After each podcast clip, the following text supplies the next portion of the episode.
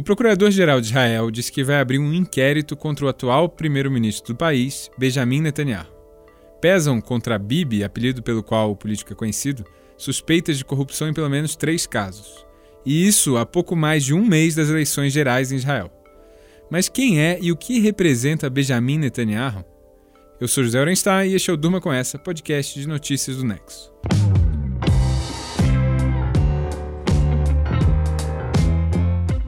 Olá, eu sou Olivia Fraga e estou aqui hoje com o Zé para trazer para você, neste programa que vai ao ar de segunda a quinta, um dos fatos mais instigantes do dia e que pode continuar a ecoar por aí. Vamos lá, Olivia. Hoje é quinta-feira, dia 28, o último deste fevereiro de 2019. Como eu falei ali no começo desse programa, o procurador-geral de Israel, que se chama Avihai Mandelblit, anunciou hoje seus planos de acusar formalmente Benjamin Netanyahu, o primeiro-ministro de Israel. O procurador mandou uma carta de 57 páginas para os advogados do Premier, detalhando os casos que envolvem esquemas de subornos e fraudes com empresários poderosos, incluindo aí produtores de Hollywood, donos de jornais israelenses e o presidente do maior conglomerado de telecomunicações do país. É isso, Zé. A denúncia contra Netanyahu, ou seja, o apontamento formal das acusações contra o primeiro-ministro, depende agora de um segundo passo, um segundo momento uma audiência prévia na qual a defesa de Bibi apresentará argumentos ao procurador-geral, que decidirá então se ele segue adiante ou não com o caso. Segundo o jornal israelense Jerusalem Post, essa audiência pode ocorrer nos próximos três meses, mas não tem uma data certa para ela ocorrer. Se o caso avançar, será algo inédito a primeira vez que um primeiro-ministro de Israel será denunciado no cargo. Pois é, Olivia, e esse timing da denúncia tem muito a ver com o processo eleitoral em Israel. Netanyahu concorre à reeleição daqui a pouco mais de um mês. Mas a gente já já volta a essa questão. Primeiro, vamos entender o que pesa exatamente contra o Premier. A investigação que levantou suspeitas contra o Netanyahu se desenrolou ao longo dos últimos dois anos, pelo menos. São três casos. No primeiro, a polícia reuniu indícios de que um produtor de Hollywood chamado Arnon Milchan, israelense vivendo nos Estados Unidos, com a ajuda do bilionário australiano James Packer, enviou charutos raros, joias e champanhe no valor de centenas de milhares de dólares para a casa do primeiro-ministro em Jerusalém. Em troca, Netanyahu teria retribuído com a facilitação de leis que beneficiariam os empresários em Israel.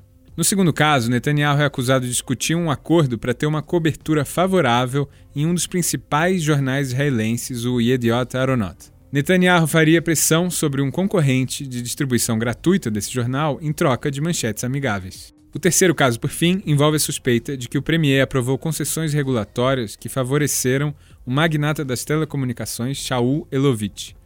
Em troca, o empresário teria promovido uma cobertura elogiosa do Premier no seu site de notícias de grande alcance popular chamado Walla.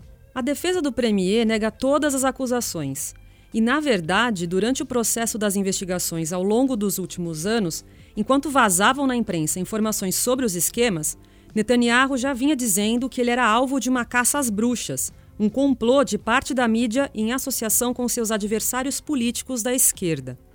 E a isso nos leva a um breve quem é afinal esse primeiro-ministro? Ele é o principal representante da direita e do conservadorismo em Israel.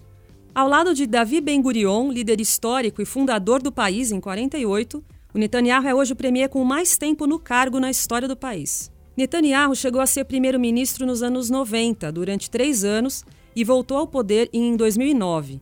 Ele está no comando de Israel desde então, há uma década. Ele é também o chefe do Likud, o partido conservador que representa a direita secular em Israel. Esse partido foi fundado no começo dos anos 70 por Menachem Begin e por Ariel Sharon, que depois viriam a ser primeiros ministros também. Netanyahu, que nasceu em 49, é na verdade o primeiro premier de Israel que nasceu depois que o país tinha sido fundado. E a trajetória de vida dele acompanha as mudanças pelas quais o Estado judeu vem passando. Entre 48 e 77, Israel foi comandado pela esquerda, por nomes como Ben Gurion e Golda Meir eram sionistas socialistas que tinham lutado nas primeiras guerras e cimentado uma identidade nacional que girava em torno da vida no kibbutz, as unidades de produção coletiva, a língua hebraica e uma ascendência cultural ligada mais aos judeus que tinham vindo da Europa. O Partido Trabalhista, chamado Mapai, e depois o Avodá, eram a representação política dessa geração. Aí, em 77, tem um ponto de virada que é justamente quando o Likud vence as eleições. Exatamente um ano depois disso, 78, Netanyahu volta para Israel depois de ter estudado nos Estados Unidos, em Boston, no MIT. Aqui vale falar de um outro ponto importante da trajetória do Netanyahu. Antes dele estudar nos Estados Unidos, como você falou, Zé, ele serviu no exército, tendo lutado em guerras centrais na história de Israel, como a dos Seis Dias, em 67, e a de Yom Kippur, em 73. Ele serviu nas forças especiais do exército, algo que, em um país altamente militarizado e cuja identidade é marcada por conflitos com os vizinhos, lhe rendeu prestígio. E mais destacado ainda do que o próprio Benjamin Netanyahu foi seu irmão mais velho, Jonathan. Ele era comandante das forças especiais durante a famosa Operação Entebbe, em que Israel resgatou reféns de um avião sequestrado em Uganda. A arriscada operação deu certo, mas Jonathan morreu e acabou virando um herói em Israel. A história do resgate foi contada em filme, inclusive, o Resgate Fantástico de 76 e um mais recente feito pelo diretor brasileiro José Padilha, chamado Sete Dias em Entebbe.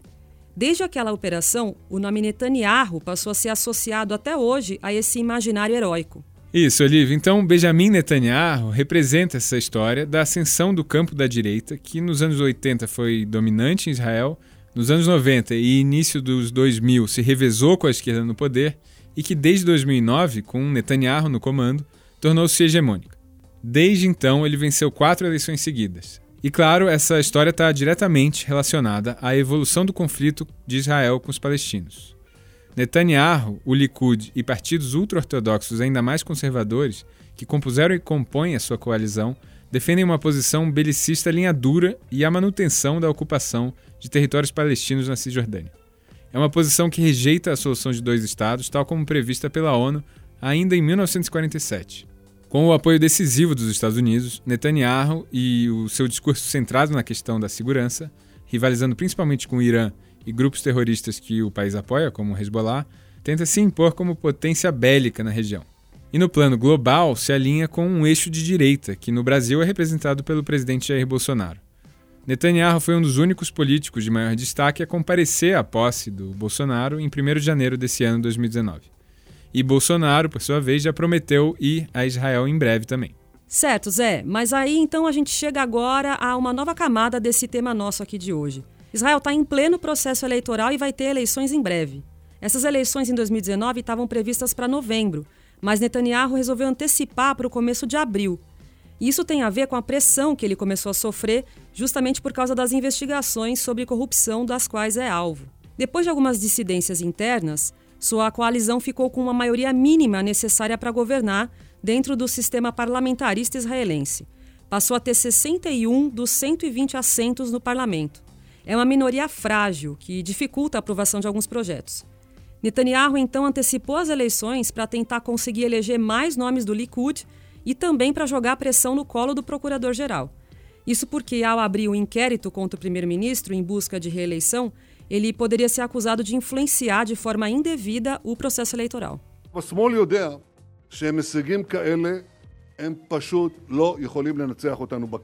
Esse foi o Netanyahu num discurso feito hoje, depois da notícia de que ele poderia ser alvo de inquérito por corrupção.